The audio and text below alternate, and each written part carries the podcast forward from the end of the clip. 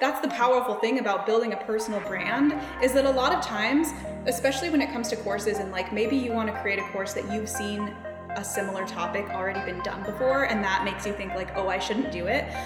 Don't like don't think that way because a lot of times people aren't necessarily just buying the content they're buying you as the instructor. They like you they want to learn from you um, and maybe they connect with you because of your story or whatever over somebody else who maybe even is way bigger than you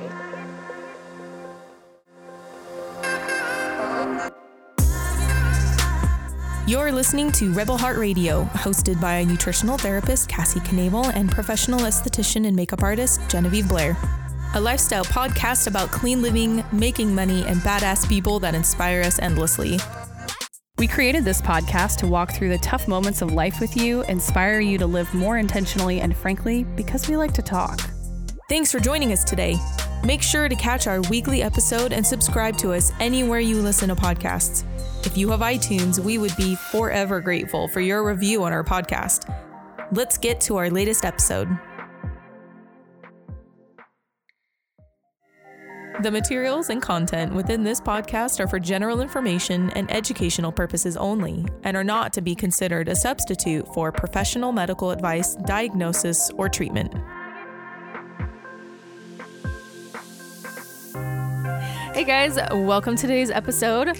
We're so glad you're here. This is going to be a good episode. We got Amy Tollisred with us, and she is a nutritional therapy practitioner, digital nomad, online course creator, and an unrealistic goal achiever. I appreciate that. I appreciate that I'm she like, says yeah. that. Yeah, I feel I feel that. she helps freedom-loving wellness entrepreneurs build six-figure online businesses through creating their own online courses and passive income. She's been featured in Forbes, A Mind Body Green, and Teachable, and we're just so thrilled to have her on. This was when we saw this pop up on our schedule, we were like, "Yes." we were so excited for that conversation with Amy. Yeah, Amy's someone I've been following for quite a long time. She really kind of built her business in a different way concurrently.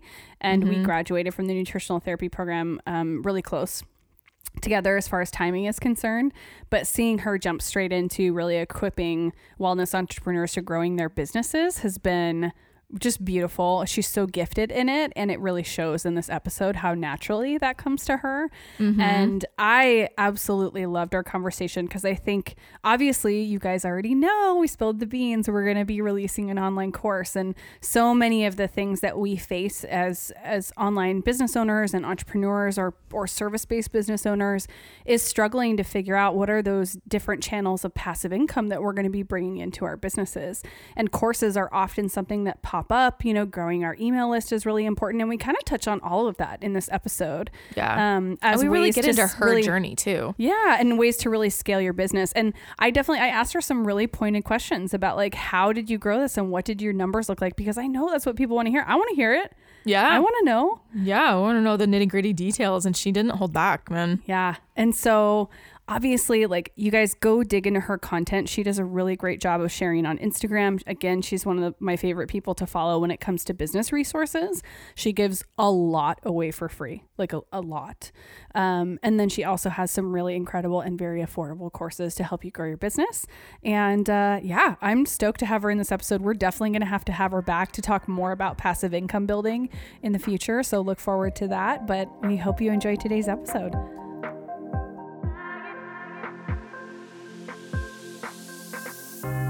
Hello, everyone. Welcome to this week's episode of Rebel Heart Radio. We have Miss Amy from Rebel Nutrition here with us this week, and we're very excited. Um, I've been following along on your journey for a very long time from when you created your first online course many years ago. I mean, it must have been like, what, three or four years ago? yeah i think probably about four years ago now almost which is crazy Yes. And about two years ago, she introduced you to me. I was like, you need to watch this girl. Um, and I, it's just been so. I, I, we were talking before we started recording, but just about how approachable your journey has been as a business owner and someone who's kind of in this space and and being unapologetic about taking the strategy of like, hey, I just did this, see one, do one, create one. I'm going to teach you how to do it now. And it doesn't have to be perfect and it doesn't have to be polished, but we need to be putting this information content out there for people to consume and diversifying what we're offering as business owners. And obviously, we're in a really interesting time, an unprecedented time during this global pandemic, and we're all forced to, you know, be safe and be at home. And you know, for those those of us that are privileged enough to be able to make that choice. And I think now we're in this place of all of us kind of scratching our heads and being like, well, what now? You know, for those of us who maybe had a service based business. And I know you work with a lot of health coaches. Our audience is a ton of health coaches um, and NTPs. And so, I, uh, for those of, of that group who are in a place of, you know, having to pivot now from being maybe an in person and service based business, like, how do we get started in this online space? Like, what now? What do we do? um, yeah, yeah, I feel like that's what I've been hearing from everybody. It's it's kind of funny because a couple years ago I got really into this building an online business just out of the just out of the pure need for me like as a rebel to not want to really live by anybody else's schedule and just kind of like if i wake up in the morning and i feel like working that day cool i can work. If i wake up one day and i want to take the day off i can also do that. So um, now obviously it's really paying off for me but i think everybody now is kind of coming around especially with everything that's going on right now everybody's kind of coming around to the idea that like this is our new normal. So how can we, if we were doing like a service-based business before, how can we create something online so that if God forbid anything like this happens again, you know, you're feeling more secure about your financial situation. So um, I really, I really love sharing this message with people um, on how to get started. And like you said, I, I think what the message that I try and portray to people is like, look, if you look back at some of my stuff a couple years ago, I mean, I look at it now and I'm like, oh my gosh, that was so bad. Like, what was I doing? My graphics are horrible because I did them all myself. Like, mm-hmm. I just kind of, I like to show people that evolution because I want people to know that, like, wherever you're at right now is fine and you're only going to improve, but you have to take that first step. You have to be brave enough to just be willing to put yourself out there and just know that like it's not going to be perfect right now. It's actually never going to be, but it's all mm-hmm. about per, uh, progress and not perfection. So that's kind of my mm-hmm. my message. yeah, right yeah, go ugly early has always been kind of my mentality. Is yes. just get it out there. Like, yeah, I mean, get the ugly out before you have a big audience. You know, because it's and, and truth and truth be told, like I feel like so much of what this is is so creative in some ways because you know, like the digital content and can be so visual and and for me, I'm such an audiophile. I mean, it really matters to me like quality, and I keep getting told over and over again is that you know your standards of quality are a little different than a lot of people's, and so you're and especially when it's your own creation, you're going to be so much more critical, mm-hmm. you know, than then everybody else that's viewing it is like, wow, I see this, it's so great, or I love the information that's here, or this does this for me, And not that placement was wrong. Yeah. like, well, why did I do that? No, totally. why did they do that? I, I, think that perfectionism is literally the number one thing that prevents people from taking action on their business is that thinking that it needs to be perfect before they put anything out into the world. Like, in a, a lot of times, I'm like, people I think that aren't as perfectionistic are able to make bigger strides in their business because they aren't held back so much by that and they're only going mm-hmm. to improve as long as they keep keep creating. So I totally agree. Yeah. So in relation to like the first course that you made, what was it that made you a make a course in the first place and how did you know what you were going to make a course about? Yeah, that's such a good question. So I when I graduated as an NTP, I was taking one-on-one nutrition clients and I realized after seeing multiple clients and being pretty pretty busy with my one-on-one clients that I was attracting a lot of the same people. So I've kind of found myself going over the same types of things with a lot of different people. So to be specific, I was attracting a lot of um, like women in in the, their mid 20s with like adrenal fatigue, over exercising, maybe some like past past of dieting and restriction um, so like hormonal issues and things like that so i was attracting a lot of the same types of people going over the same types of of recommendations and content with a lot of them and i was hearing them telling me a lot of the same things and so i started to mm-hmm. kind of spin my wheels about like how can i how can i really work smarter and not necessarily harder how can i mm. turn yes. a lot of this information into a resource that i can share with anybody who's having these similar problems and reaching a lot more people and helping a lot more people and also making a lot more money with a lot less energy. Um, because honestly, mm-hmm. at that time, I was actually getting quite exhausted from seeing one on one clients. I loved them, but it was like, it's a lot of energy. I mean, I'm sure you guys have seen clients yourselves, and it's, it's a lot of output, it's a lot of energy to be seeing. Even for mm-hmm. me, more than one client a day was pretty exhausting. So I was like, there's, yeah. I have to figure out a new way to make my business sustainable. And so that was kind of the way that I found the idea of creating an online course and then it all just sort of spiraled from there. So my first online course was on adrenal fatigue. So mm. yeah. I yeah. love that. So like this evergreen resource so you didn't repeat yourself a million times. Mm-hmm. Ultimately that's kind of what started our podcast. Yeah. Like you know between the esthetician and then the ntp side like we were we were like hey when we first started doing subjects we were like what do we find ourselves saying over and over and over again? We're like let's do that first. No totally. And we still reference it. And there's like what 100 episodes ago? Was like that's you know? and, that, and that's a perfect point too. Like if you're getting started and maybe you're not ready to make an online course but you're just trying to think about like what type of content to create for your audience or to build an audience just start thinking about the questions that people ask you all the time. And then that way you're still not repeating yourself over and over again to people in DMs or whatever. You can literally just link them to that podcast that you did or link them yes. to that blog post that you wrote. So it's really about conserving your energy as a business owner um, and working smarter and not harder. 100%. Yes. And I think that goes for content on Instagram or a blog or on a podcast or wherever. Like create your create yourself some sort of evergreen resource to point people to. Um, and that's going to be building, you know, obviously, hopefully, a passive income stream for you in the future. And so much of like creating a course is kind of trickling out that information initially, sharing that, and seeing what kind of response you get. Yeah. In terms of, yeah. So, and then, I mean, the course that came after that, I feel like from my perspective was a big break for you right because next was digital nomad nutritionist is that right well, so actually, it's funny, but before Digital Nomad Nutritionist, I kind of, um, and this just gives you insight into like how many different business ideas I've had over time. But before Digital Nomad Nutritionist, I actually had a course called The Monetized Minimalist.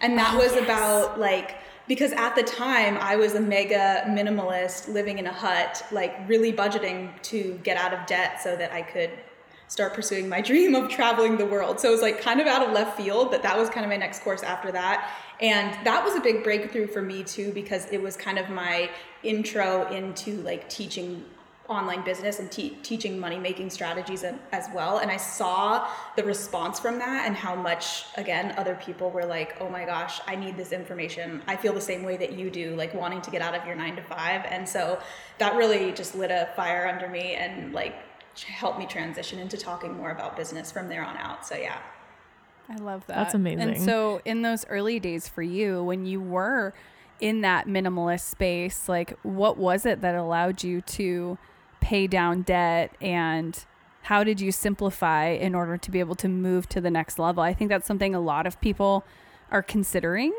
um, and I don't like, I think that message, it's so fresh. I know it was like however many years ago and it was just a different stage of life for you. Mm-hmm. But I think it's so fresh. So many of us are like, okay, I need to get out from under this mountain of student loan debt, of credit card debt, of car debt, whatever it is. And uh, I think the, the unfussy and very simple slash not very pretty answer is like minimizing your expenses and maximizing your income. Mm-hmm. So like what did you start to explore as far as like maximizing your income and starting to create some multiple income streams for yourself? Yeah, I mean, so at that point, I mean, aside from just because, like you said, the downsizing and the minimizing, like the bills and all of that, that was part of it. But then at the same time, maximizing my income. So at that time, I was working a full time serving job, but I was also seeing um, seeing clients, and I was also working on a course. So I kind of oh, just had man. to, yeah, it was very, it was a lot at once, but I kind of just had to hold the vision of like, this is going to work out for me. I'm going to be able to like once my course launches, my adrenal fatigue course, I'm going to be able to be making enough passive income. Um, to scale my business and quit my full-time job. So I kind of like held that vision, but I was seeing one-on-one clients uh, virtually at the same time. Um, so yeah, I, I think kind of focusing on like multiple income streams at that point, because at that point I really didn't know what thing was going to work. I was like, okay, if my course doesn't work out, I still have one on one clients at least, so at least I can be making money that way. Um, I also added on, like, I became a Beautycounter consultant, so I literally, there was like multiple things that I was doing at once, which was a lot, don't get me wrong, but I, I knew I was like, something's going to work out, and luckily, I mean, all of those really kind of came together. My courses are still above and beyond like my main for- source of income, but it was definitely combined enough for me to be able to quit my my full-time job, which was awesome. I think that ability to not put all our eggs in one basket mm-hmm. is such a like a modern concept, but in, and it might be kind of specific to our generation, but I feel like it's going to be applicable from like now on. it's like you know you can't because I mean like my husband during this whole stuff he lost his job, he was laid off, and he was our consistent paycheck, and I've been the like filler, mm-hmm. you know, because my income is so inconsistent, it's very like cyclical almost. And it put us in this place of like, and he knew this, but it also put him in this place of like, I need to not be the only person that's bringing in multiple streams. Like, I feel like every person needs that option and they need that ability. And so sometimes the best way to do it is just kind of do it like do all of it. Like if you got the idea to do it, do it. Like see how it goes and see what takes off. I mean, it was that that way with me. The consultations with skincare consultations is like I put it out there and was kind of like timid. I was like, I don't, I don't, I don't know how this is gonna work. It is service based, and that kind of makes me uncomfortable because I don't like doing the trade for dollars. But I didn't have anything like that available at the time, and I do love the one on one connection. I know you said you did like that too, and I I really put a ton of boundaries around it and kind of stepped into it really like okay, here we go. And I thought it was gonna like peter out. I was like, hey, the people that are interested are gonna get it, and then they're and then it's and then it's gonna you know I'm gonna have very few people interested, but it's snowballed over time. And I was like, oh, okay, okay. Okay, so now this means then let's have a conversation around making like proper boundaries around that so I can have the time to do like the digital content that I want to do and have the time around like building the other income streams like with Beautycounter And I think there's so much freedom in having that diversity that it's like if you don't feel that diversity then let's have a conversation around how that could be that way for you you know? You know did you find that courses were um, a, a, a, specific type of income for you? And was it cyclical? Did you find like how did that feed into your um, I guess basket. yeah, I mean, so in a way, um, until like maybe a year ago, it was still kind of cyclical because it would be I would make like a big chunk of money whenever I would launch, essentially. But then if I mm. if I wanted to take you know a break, I would maybe get like a few sales trickling in here and there, but not not super consistent. I mean, it was still enough in those big chunks to like keep me going. Um, but then that's kind of when I transitioned into even more of a passive like evergreen model of like having having people be able to enroll um, in my courses whenever. So not just I like when i'm launching. So i think even mm-hmm. that has provided even more stability which is something that I'm, I'm starting to talk about a lot more now that i have so many people in my audience who have gone through my online course academy and created a course and, and seen that same thing. Now i'm kind of talking about like okay how to make it more consistent because like you said i mean this whole everything that's going on in the world right now i think has just really brought it to people's attention that like maybe that quote unquote secure paycheck that you had before isn't really that secure. And so if you weren't yeah. starting your business before because you thought like you were so secure in your other job, well now it's like mm-hmm. okay, not e- that isn't even that secure. Nothing is promised. Yeah. So you mm-hmm. might as well like take action on the business that you want to start because your secure job might not even be that secure anyway. So might yeah, as well right. go for it. oh my gosh, amen. I've seen a lot of people talking about how now we've got, you know, everyone's plan B is now their plan A. And uh, hopefully some of this is kind of, you know, motivating people to take a real look at exactly what you just said. The things that you thought were stable, like having a consistent job at a restaurant. Like I was in the service industry for 15 years before I started my nutrition practice. Grew my nutrition practice while I was still serving full time and being a pastry chef. Like this was it was a lot and you know, for so long, it took me a long time to let go. And especially being in a cash industry, it's really hard to let go of that because mm-hmm. you have like, you work in a day, you have tangible money to take home that day um, and decreasing my hours there and realizing that I'm the one who can cre- actually create more stability than I have working for someone else because I have some semblance of control. Obviously, there's cyclical nature of retail and sales, and you know, but once you find that pocket and that niche that you're supposed to be in, things can really sail from there. And I, I think I would love for you to speak a little bit more to kind of this idea. I think you know, we can talk a lot about diversifying income streams, but I think even though you've diversified your income stream, you still are really super hyper focused on like signature things that you offer. So, how does someone balance or try to figure out like what are these signature things that I can offer, um, and then kind of have some of these offshoots that can can bring in some income on the side as well? Because I think a lot of what happens during a time like this you can get kind of distracted from what you sh- really should be offering to your people and really honing in on it and niching down.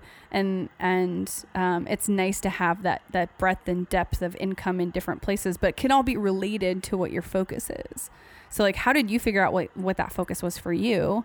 And like how do we do the same? Yeah. Well, I think really just kind of honing in on like what is currently making you money right now and focusing your energy there at least to start with. So for me, I my i mean i like i've talked about i have multiple income streams but my courses above and beyond i mean that's like where probably 90% of my income comes from are my courses so of course like i'm going to put most of my energy there um, i think of course it's really smart to have multiple streams because you never know like if there are going to be ebbs and flows in in you know whatever the main thing is but really focusing your energy on on the thing that's getting you the most return. So maybe you don't have an online course yet but you know that like every time you do a live training, you have five new clients that sign up. If that's the case, um, and your email blasts, for example, are never getting any responses, then maybe focus more of your time and energy on the thing that is getting you a response, which are your live trainings. Um, so, really paying attention to what people are responding to and listening to your audience. I think that's just the, the biggest thing is being really, really involved in your audience, asking them questions and um, you know, being there to answer theirs because they will tell you. I mean, that's the thing is I think a lot of times it, at in our businesses we like to get really creative and like think what think we know exactly what people want and think like, oh, I just thought of this really creative new course idea, but it's like did somebody tell you that they actually wanted that? Because um, a lot of times we're trying to overthink things and be super creative and like clever. Always. And like, you don't need to be that clever. Just listen to what people mm-hmm. are telling you they want and make it for them. That's like been my business model is pretty much listening to Rein people. it in. Here you go. yeah. And that's what they will buy. So, um, well, and it's really clear too that you have ebbed and flowed with responding to those questions with the courses that you've made? Because like you said like the first one was like hey i'm dealing with adrenal fatigue and i am pulling myself out of that and learning how to adjust nutrition supplements lifestyle mindset whatever it is and let me also teach you what i just did. And then the same thing with like you're monetizing minimalist and then digital nomad nutritionist. You're like, I'm going to teach you how to create what I just did. And you didn't wait for yourself to be an expert. You just said, hey, if I can do this, you can totally do this. Let me just teach you. Here's a resource. And obviously, I think a lot of that was in response to like your Instagram community and the people in your Facebook group. Like, I've been in your Facebook group for a long time. and those early days, there was so much chatter around um, you know, you leaning in and saying, like, hey, what does everybody need right now? And I think this is a really interesting time during this pandemic for us to have more time and space to be able to, first of all, answer that question well if we're a consumer, and then ask that question better and more often if we're a business owner. And uh, we were just having a conversation with Lucia Hawley about how a lot of our core values kind of come out during a time like this and and get sussed out and we're able to kind of respond in relation to what those core values are. And yeah i think you've just done uh, no there's no question there. I'm just telling you you've done a really good job at that. Um, but i would love for you to go a little bit deeper into what kind of your journey was in transitioning from taking one-on-one clients into moving to more of an online course specific model and what that looked like for you? Because I know I think we all get to that place of frustration where we're like I can't keep doing this but I want to make more money. Okay now how? So what was some of the how that that you did during that time to allow yourself to transition yeah, well, first I will just say that I don't necessarily, I know it, it totally depends on the person, but for me, it actually helped me be less stressed when I was creating my first online course to still have other income streams coming in. So even though it was a lot of work to be working a full-time job, seeing clients and building a course at the same time, it made me feel less pressure about the course because I knew I still had that money coming in. So I maybe would just offer to people like you don't necessarily need to like quit everything and like go full full force because that might actually be really stressful on you. Um, so kind of take it slow, I guess. I mean, yeah. take action. I think sometimes but... people quit too early, mm-hmm. and yeah. it's like, well, mm-hmm. you didn't create stability in your business before you just walked away from your other job. Totally, and I mean, again, it totally depends on the person because I actually after my first launch, I did quit my other job, which was a little bit scary still. But at that point, I knew like, okay, if I continue to put more energy and effort behind this, it's only going to grow. Um, so just like, you know, think that through and make the obviously the, the decision that feels best for you. But the way that I kind of um, do you want me to talk about sort of like the, the creation process or I guess kind of what um, I would love to hear about the creation process because this is like very forefront of my mind. As I'm exactly right okay. that place where I'm like, I want to create something that's evergreen, something that's you know teachable, maybe even, or like you know, I've got so many things that I want to do. I just I'm at that house date. Yeah, you know I, mean? I I definitely I hear you. Um, so I think like the best place to start again when it comes to because you want to make sure before you start putting the time and effort into your course, like you want to make sure you're creating something that people actually want. So something that I like to do is anytime that I get a DM or a Facebook comment or an email, I will screenshot that and start putting it into a folder so that I have like my audience's exact phrases and exact words that they are using to either ask me you know an, for an answer about something or telling me that they want something. Basically i want to know from their brain and in their own words what they're wanting because that can in turn create like the most epic copy for your sales pages for your sales emails because if then you're basically using the, the verbiage and the words that they're using and saying it back to them, they're going to be like, oh my gosh, you're reading my mind. How do you know exactly what I want? Like, take like, my well, money. Actually, well. you told me. yeah, exactly. well. Like, well, you told me. Um, but I, but that just goes back to a lot of times like trying to be too clever in our businesses, and we're like thinking of these cool phrases and words, or maybe I see this a lot with nutritionists um, using a lot of like insider language words that maybe your your audience doesn't even know yet like hpa axis or they don't connect yeah to. like hpa yeah. axis dysregulation it's like does your does your audience know I'm what like, that what? means yeah i mean only if your market is practitioners right if you're if you're reaching if you're trying to reach other nutritionists and practitioners then absolutely use that you know terminology but otherwise you're going to totally lose people that actually brings me to one quick like side note. So when you ask them, do you say, "What do you want from me?" I I sometimes as a consumer get really flustered when somebody asks that because I go, I, I, I, don't know. I, I don't know what I don't know. Mm-hmm. Do you find yourself asking blanketed large questions like that? Or do you niche it down to at least like if you could hear anything about launching an e-course what would like do you get kind of specific like that or do you like opening it up? Because i get overwhelmed as a consumer. I find myself not responding when somebody says what do you want to hear from me?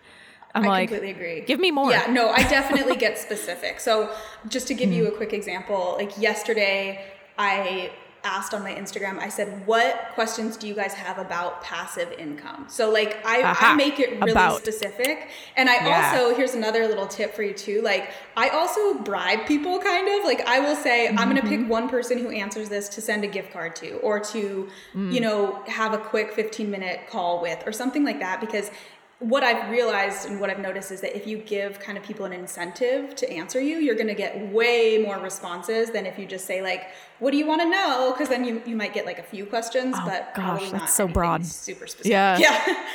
Yeah, like, and I think nutrition and skincare can be kind of like that, where it's like there's so much to talk mm-hmm. about that it's like I almost have to niche down. Like, what do you want to know about cleansers? What do you want to know about? Like, I have to get super specific. Well, specific enough, at least genre wise, that I'm not overwhelming them too, because otherwise I get really broad answers, mm-hmm. and then I'm like, then I get overwhelmed. And I've had to notice that like when I get overwhelmed, that's and that that stress you were talking about, like leaving your job. If I create stress or friction around something, I just kind of go like I don't actually execute. Mm-hmm. so yeah, it's it's anyway. sort of the same idea as like when you have so many ideas and so many so many things going through your mind that it's almost like analysis paralysis and then you don't do anything. Sure.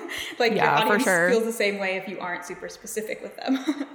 yeah. So like when in your creation of your courses and things, because we were talking about the specifics, like where did you start after that? Like after you asked them what like how when you knew what people wanted, then what? Yeah, so after I've kind of narrowed it down, narrowed down the topics, and I let's say at the point where I've actually nailed down like this is the topic that I want to do, I literally will just create a Google Doc and I will kind of brain dump like any brain and dump. everything that mm-hmm any and everything that like I think would be great to put in this course. Now, I definitely do not include all of that, but it just kind of helps yeah. me like narrow down yeah. like, oh, okay, these are these are all of the steps that I want to go through with people. And I think that's another thing to think about if you're if you're planning on creating a course.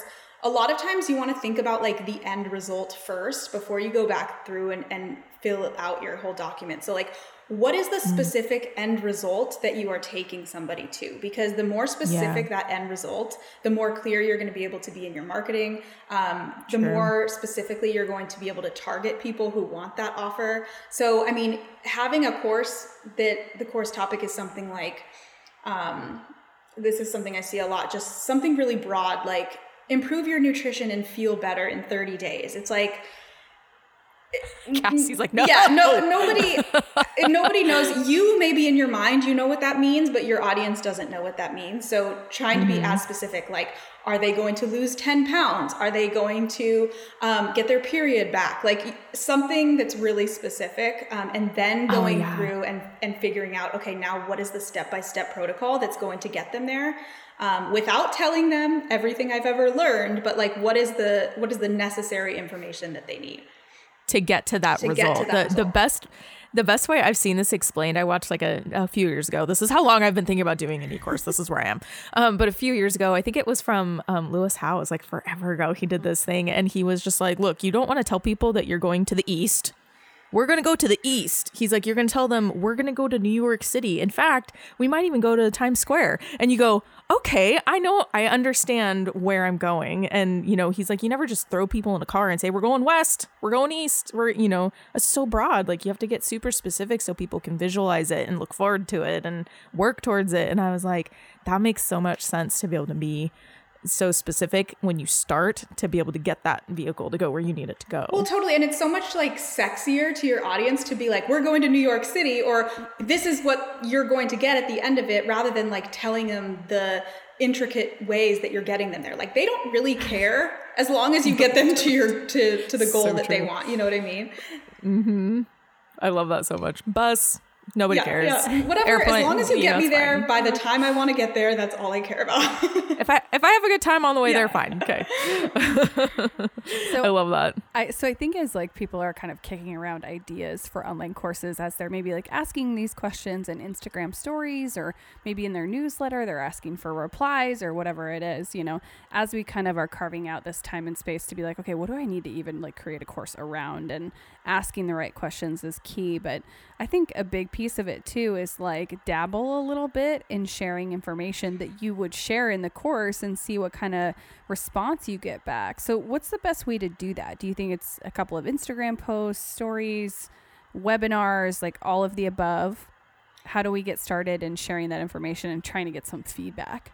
Yeah, I mean, I think that the best way to kind of like get your audience excited for your future course is to literally take them on the journey with you of creating it. Like the biggest launch that I ever had, it was because I, like the day that I thought of my course idea, which actually was Online Course Academy, until the two or three months later when I actually launched it, like every single day, I was showing behind the scenes of like me working on the course or like uh, I'm to share this little tidbit of like um, creating slides. Like I'm going to talk about that today. I would talk about something related to. So it was constantly top of mind for my audience, and they, if they had questions about it, they would ask me, or they would just know like, oh, she's creating this thing. It's coming soon, and they're kind of seeing the entire process. So it's it's kind of a great sort of indirect way of reminding people what's coming without constantly having to be like sign up for my sign up for my newsletter sign up for my vip list sign up for this it's like it's it's kind of a more fun interactive way that seems a little bit more authentic not saying that you shouldn't have people sign up for your vip list or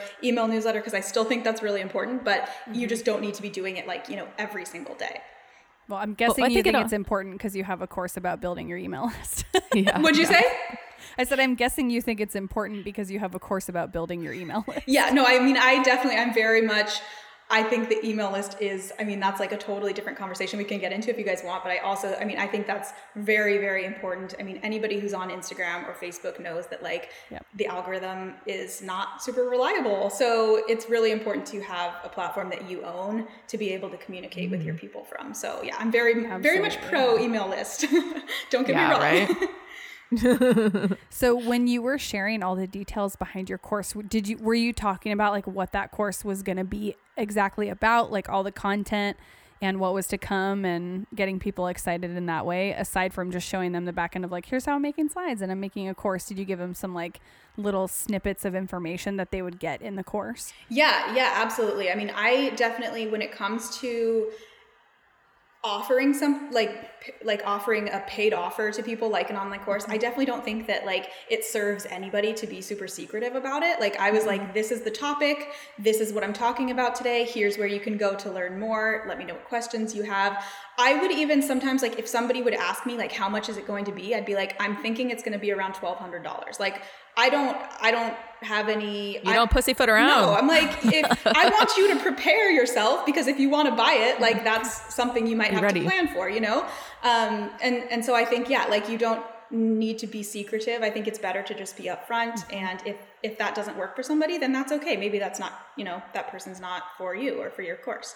Yeah, I, I also think, think it creates a little bit of a fan base too. It kind of gives them that that time to kind of go, okay, she's like making moves, she's doing stuff. And I find that's also an opportunity for them to even like take in content that you did a while ago, like back listen to podcasts or like because they're like, oh, she's doing stuff. What have I missed? You know, and I, I have found even as a consumer that when I see somebody talking about something, like kind of the build up, I'm I'm I'm back there rooting for them. I'm like, yeah, and then hoping they'll have success and like I don't know, there's they're aligning that. in your identity of this project mm-hmm. that you're creating. And the other thing that you're showing them, Amy, as you share what you're sharing is is the value that they're going to be getting because you mm-hmm. are working really hard and for a while on this project, mm-hmm. right?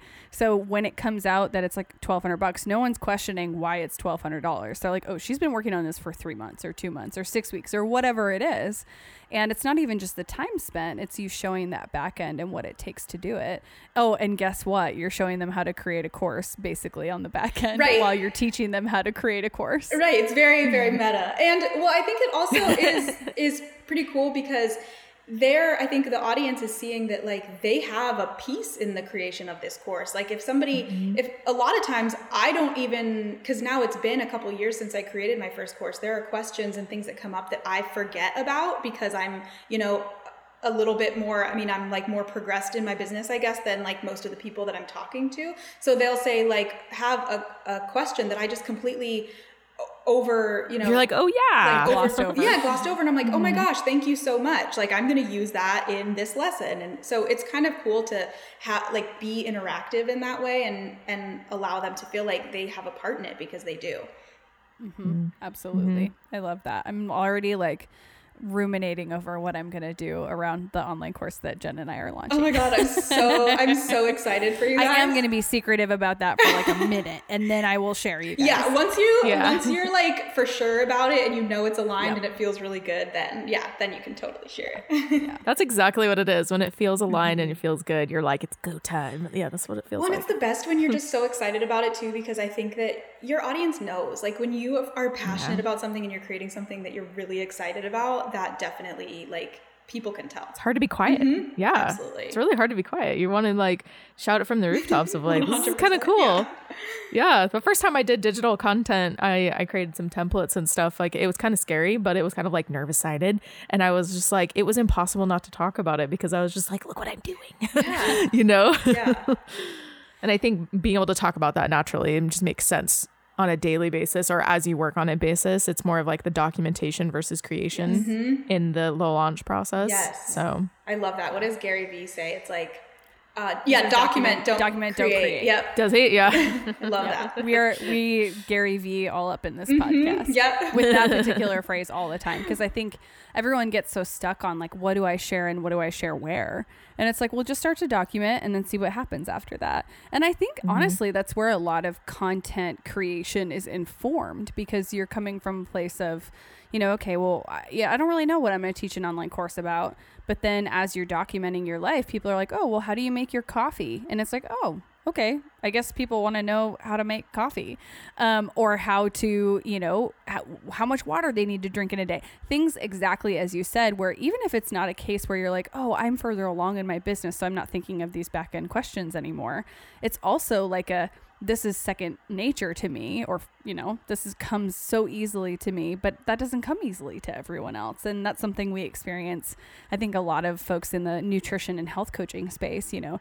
They forget that part of the faq in the beginning is literally like tell people how much water they need to drink. Like this is the simplest thing. And you can create content or a challenge or like a daily thing where you're checking in with people like have you had your water today and things can be born of that. When you document then you see what people are kind of leaning into. And the beautiful part of that is then then you end up teaching something whether it's in you know a live training an instagram live a facebook live an online course, you end up teaching something that people want, you know, and it's been informed. But also, guess what? It comes second nature to you because you do it every day. No, totally. I think a lot of times people don't know what kind of content to create because they're like, my life is so boring. And it's like, okay, it might be boring to you, but people mm-hmm. are insanely curious. And like, I don't know about you guys, but like sometimes I watch people's YouTube videos where they're just like making coffee and like doing random I don't know. I, was, I don't oh know yeah, vlogs. I was gonna say random shit, but but yeah, like, you totally can. They're just like, and I'm like, why am I watching this? I don't know, but I'm interested in the person, and that's that's the powerful thing about building a personal brand is that a lot of times, especially when it comes to courses, and like maybe you want to create a course that you've seen a similar topic already been done before and that makes you think like oh i shouldn't do it don't like don't think that way because a lot of times people aren't necessarily just buying the content they're buying you as the instructor they like you they want to learn from you um, and maybe they connect with you because of your story or whatever over somebody else who maybe even is way bigger than you so you never know i think that's limiting belief for mm-hmm. a lot of mm-hmm. people of like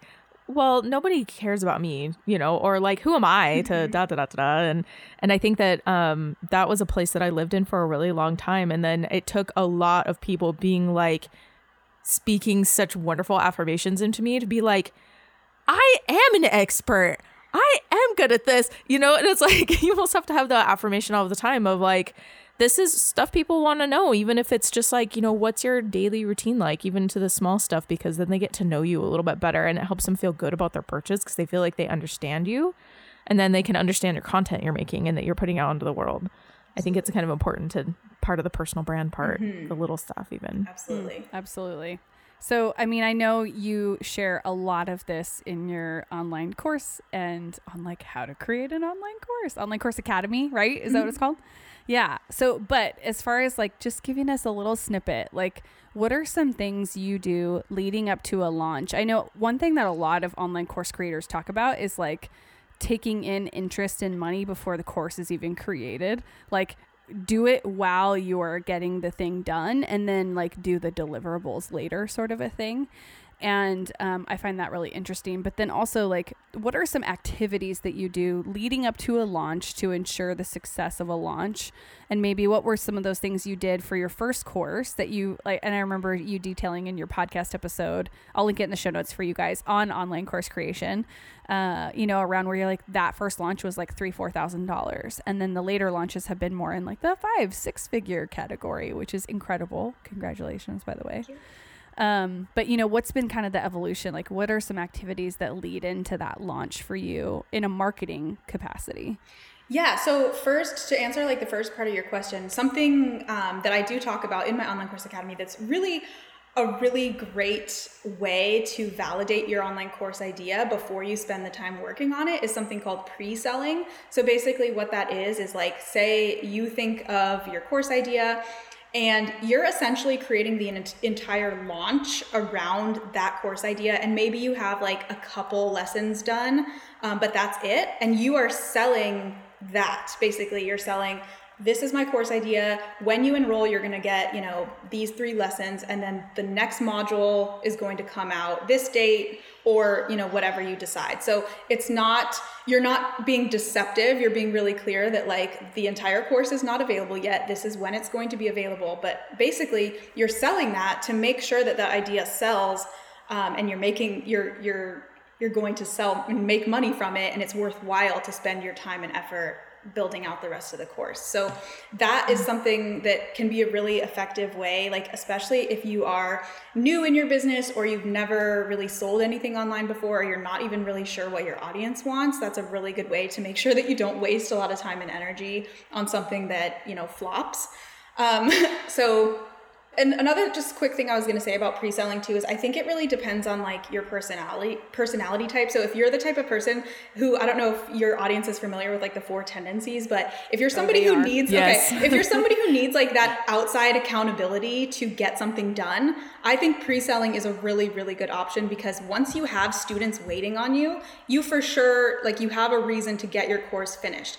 I You're speaking to two obligers okay, here. We're okay, both like, perfect. yes. so that might be that might be a good option for you guys. I am a rebel and if I have a deadline, it stresses me the fuck out. Like I can't I, that mm-hmm. would just mm-hmm. drive me it would make me like want to do the exact opposite. So I don't personally do that, but it can work really well. Um, and then mm-hmm. in terms of like once your course is ready, getting it out to sell, I mean, there are a lot of different methods for promoting. Um, so I'll just kind of go through a couple of them, and then if you guys have specific questions about any of them, just let me know and I can talk about them. Um, I I personally love doing like webinars or live trainings. So that um, that is normally what I do in my launches. And so basically, that's just I mean I'm sure pretty much everybody listening to this has been on some sort of webinar before, but it's pretty much just like a 45 minute ish live training where I'm introducing, you know, my story to you and teaching something really specific as it relates to the topic of my online course. And then at the end, I give people an opportunity to enroll, usually at like a special price or there'll be some sort of bonus um, involved in that.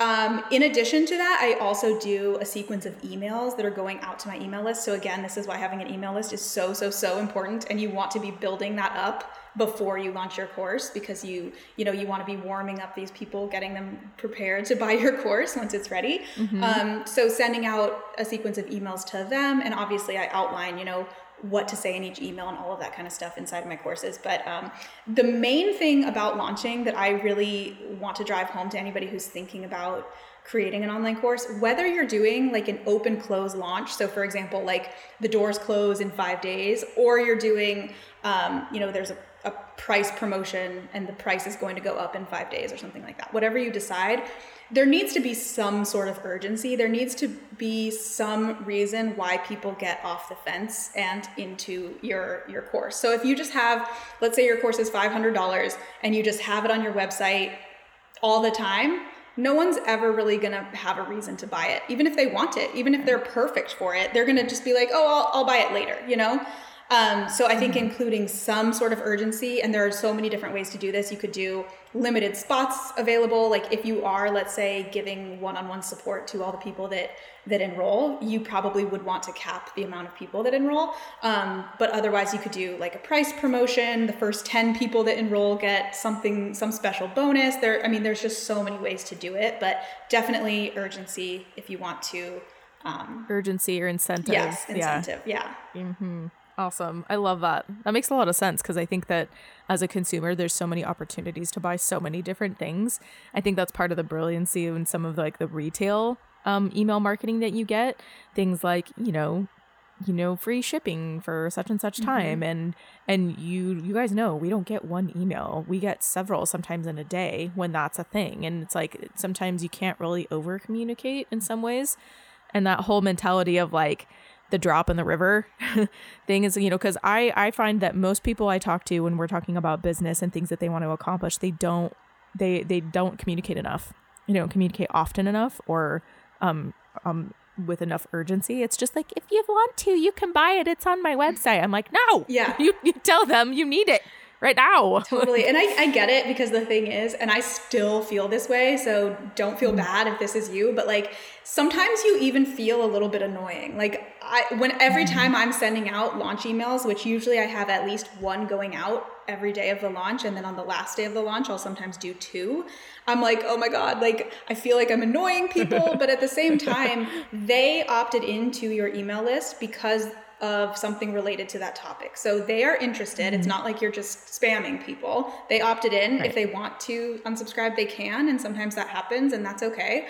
Um, but yeah, over over communicating, you have to really remind people, and I'm sure you guys have heard this statistic of like people need to be, you know, they need to see your offer like seven times or something like that before they're mm-hmm. ready to make a purchase. So it's about kind of just staying consistent and reminding them what you're offering and the value of it mm-hmm. for them. Yes, ma'am. I love that. Well, I mean, as far as the marketing efforts go, I think I don't think we, we this be like a whole nother episode as far as like list building and all of that. But what are some of the beginning steps to be able to kind of market this online course and bring people into an email list? Just early, early adoption of that. Yeah, like how to how to get started with an email list. Yeah. Yeah, so I think, and this is also another kind of micro way to sort of test out your future course topic is create a mini offer. Whether that, I mean, it can be simple. It could be just a PDF. It could be a little mini video. It could be um, a small lesson from your course that you plan to make, or even just like a five step guide on like how to do something. And have that be a free resource that people can um, down, like download and get onto your email list from. So Mailchimp, mm-hmm. ConvertKit, there's so many different like mail um, email marketing platforms that you can use to get started doing this. But that's a good way if you see like if you see that you have a lot of people signing up and a lot of people that want this free resource from you, that can also be a good indicator of um, a bigger picture, a bigger strategy that you could turn into an online course and then um, offer for a fee, not just something paid. Mm. So that's a, another good way to test it out. But yeah, highly recommend if you haven't started building an email list yet, definitely get started and, and just try and think about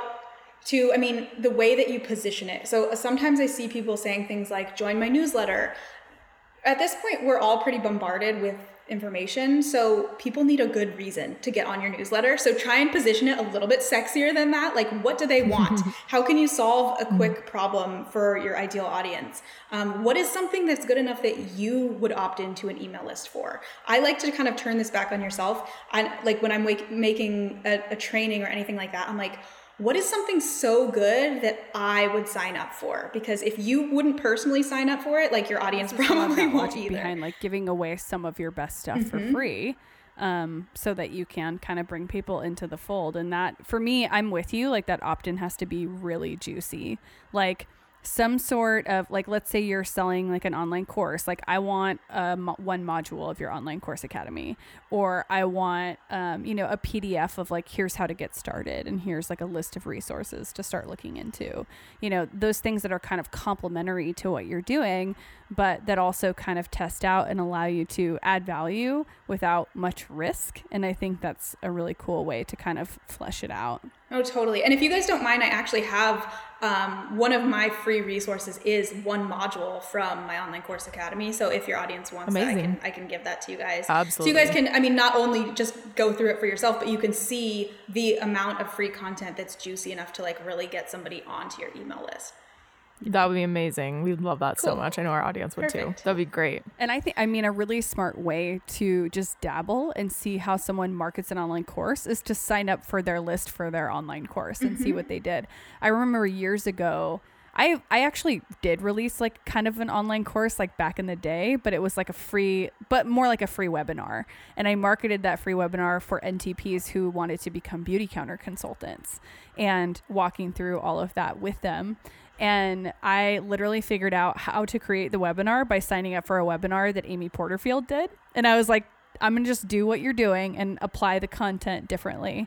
And I think that's such a good observational stance to take too is like if you're interested in creating an online course, like sometimes, I mean, obviously the resource of having someone tell you step by step this is how you create an online course and buying that course number one for sure. But number two is like buy some other online courses and see the way that mm-hmm. they're structuring things. See what kind of platforms they're using. You know take it in as kind of observational information and and research and then also kind of better your business offerings based on what you're learning there. So like take someone's list building. Oh wait Amy has an, a list building one as well.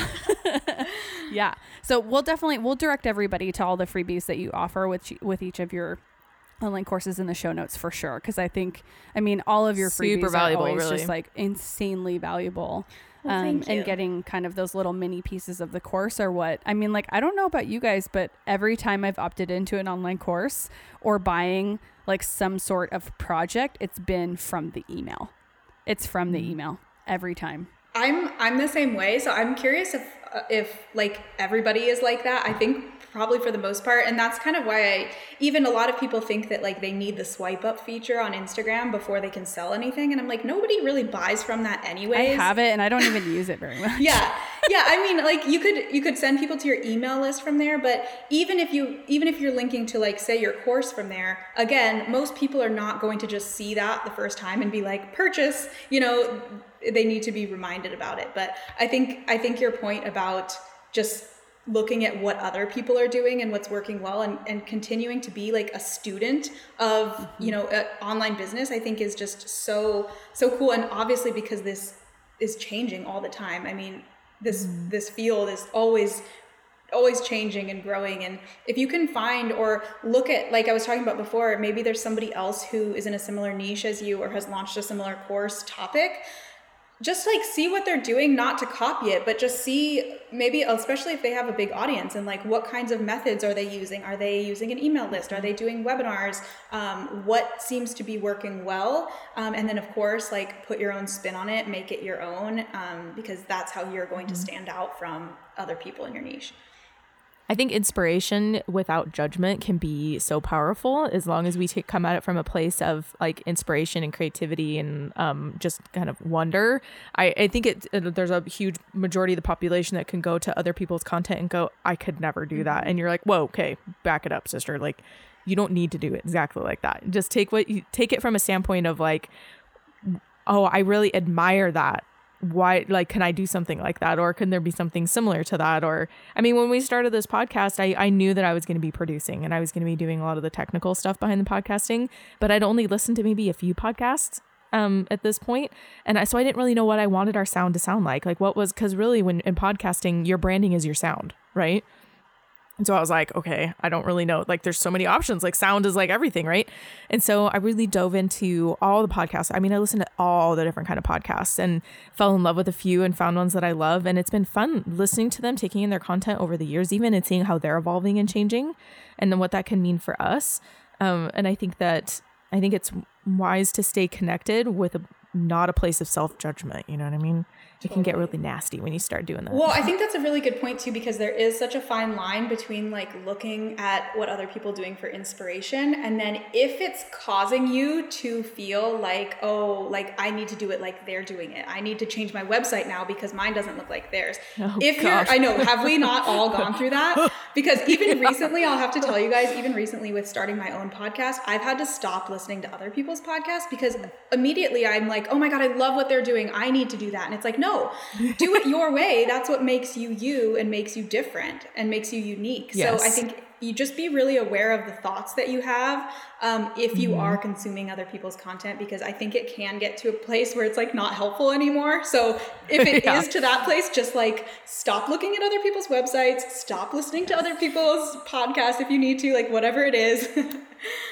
Yep, yeah, put a limitation on it. I think also, you know, this is where like the the creative time of you literally creating the resource that you're the online course whatever it is has to be separate from like the research and the observation. There's a reason why all of this stuff kind of comes in stages. Mm-hmm. And I think a lot of people are in that research space right now. If they're thinking about creating an online course, they're looking at what other people are doing. They're kind of thinking about what their audience needs, or maybe they need to start thinking about what their audience needs a little bit more. um, but they're moving into that space. And I think it's really tempting to continue to have your finger on the pulse of what's going on for all of these other content creators. And I think that that really is the mistake. It's like, okay, no, no, no. There was a time, yes, to be doing that. Mm-hmm. Now it's time to turn that off and focus on what you need to do and focus on what if you're podcasting what your listeners need, if you're creating a course what your your students need and going from there. And I think that's just a message for all sorts of creative content creation out there um, mm-hmm. and getting out of that how space like we've talked about in the past and into the what, you know, and allowing yourself to figure out what that looks like for you and for your audience, which is absolutely huge. So, I have a quick question for you that's a little bit of a sidestep, yes. but same topic, but it's a selfish like I want to know how what this is like for you.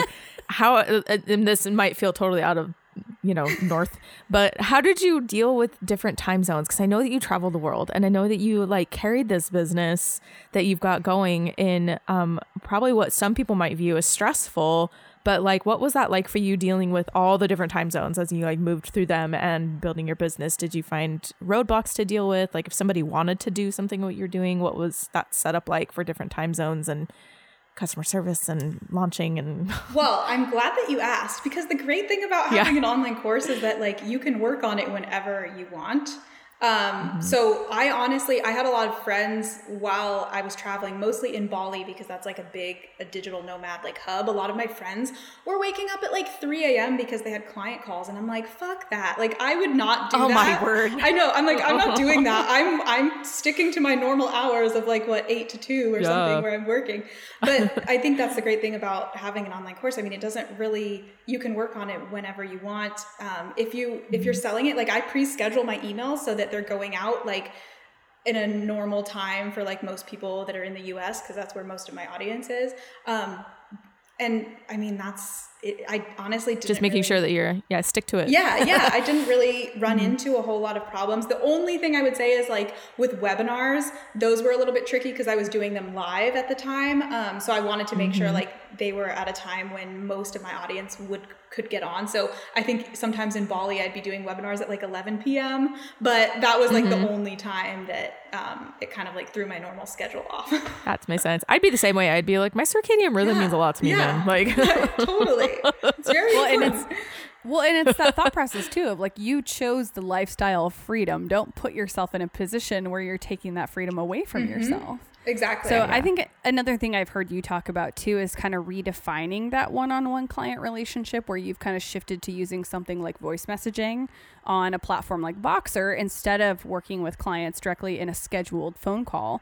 And then that's another way to kind of address that being able to, you know, not only work from wherever but also work at any time you want to. Um, yeah. yeah. And and be able to just lean into that.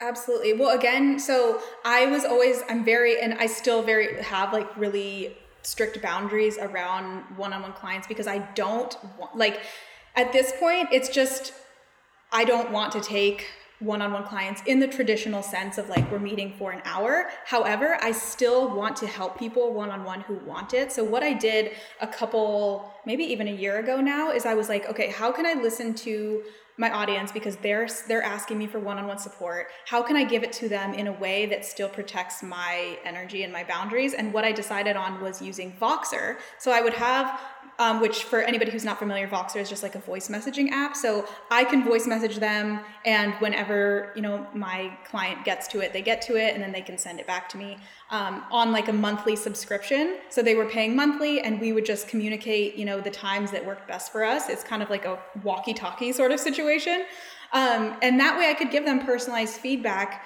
on my own schedule, and same with them. So obviously, it's really outside of the box from normal one-on-one coaching but that really worked for me. And i found that like just being honest and upfront about the fact that like that was the way that you could work with me if you wanted to um, people were cool with it. I mean i think a lot of times we think like oh i've never seen this done before so i can't do it that way. It's like you can do whatever you want. This is your business. You can make it fit you and your personality and your energy and and make it exactly in a way that feels good for you and is going to be unique that way. So I've seen that a lot talked about a lot in like this this whole quarantine situation is, is like be really vocal about hey I'm open for business here here and here and here and this is how you can interact with me.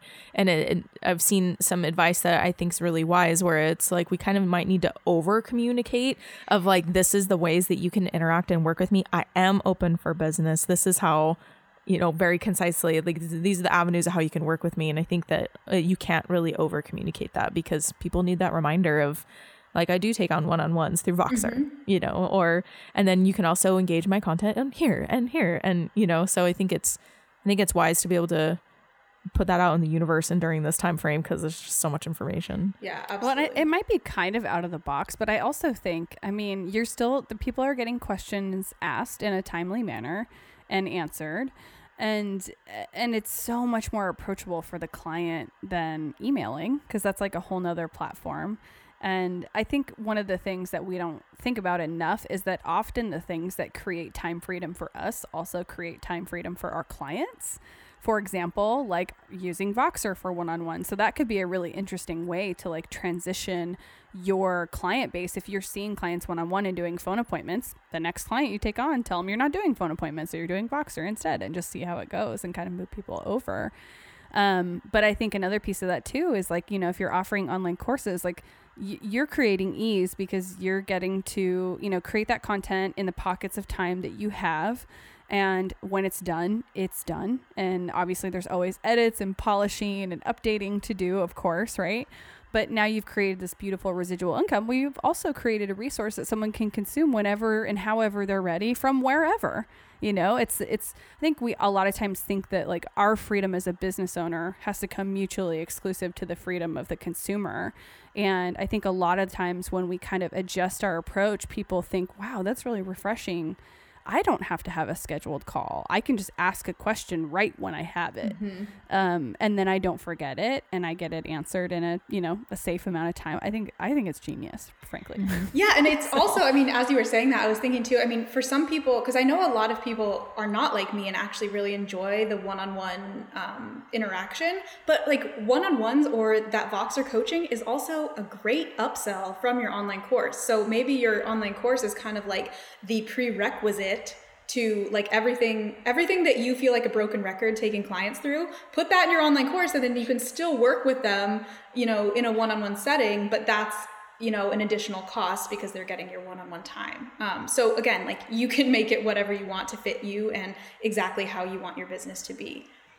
Yeah and when you have that evergreen so content where people are learning all of those basics you're not having to reiterate the basics in that one-on-one coaching. You can go so much deeper and further mm-hmm. and really mm-hmm. help them create something really incredible either for their health or their business or whatever it is. Mm-hmm. So I think that's amazing. So awesome. Yeah. Well, Amy, thank you so much for being with us today. We really appreciate your time so much. Of and uh, tell everybody like what you're working on right now, where we can find you. I know I noticed Online Course Academy is not open right now, but if people are interested, how do we kind of opt in and learn more? Yeah, so I have a lot of I have a quite a few different courses at this point, no matter where you're at, whether you're just starting your business, whether you want to grow an email list, whether you want to build a course. Um, so just head over to my website, rebelnutrition.com, and you'll there's tons of free resources on there for wherever you're at. Um, I'm actually even working on a new course right now, so that should be out maybe in a couple months. Um, all about passive income, so that's really exciting. But hey. yeah, you can also I also just love chatting with people. So if you want to send me a DM on Instagram at Rebel Nutrition, I'm happy to like chat with you on there, answer any questions that you have. So yeah, cool. thanks so much for having me. And yeah, yeah Online Course Academy is not open right now, but it opens usually twice a year. So um, if you go to my website, there's a VIP list on there too. You can get on there and be the first to know when it opens again. And you'll get some mini lessons yes, when you do. Yes, you so will. get on it, people.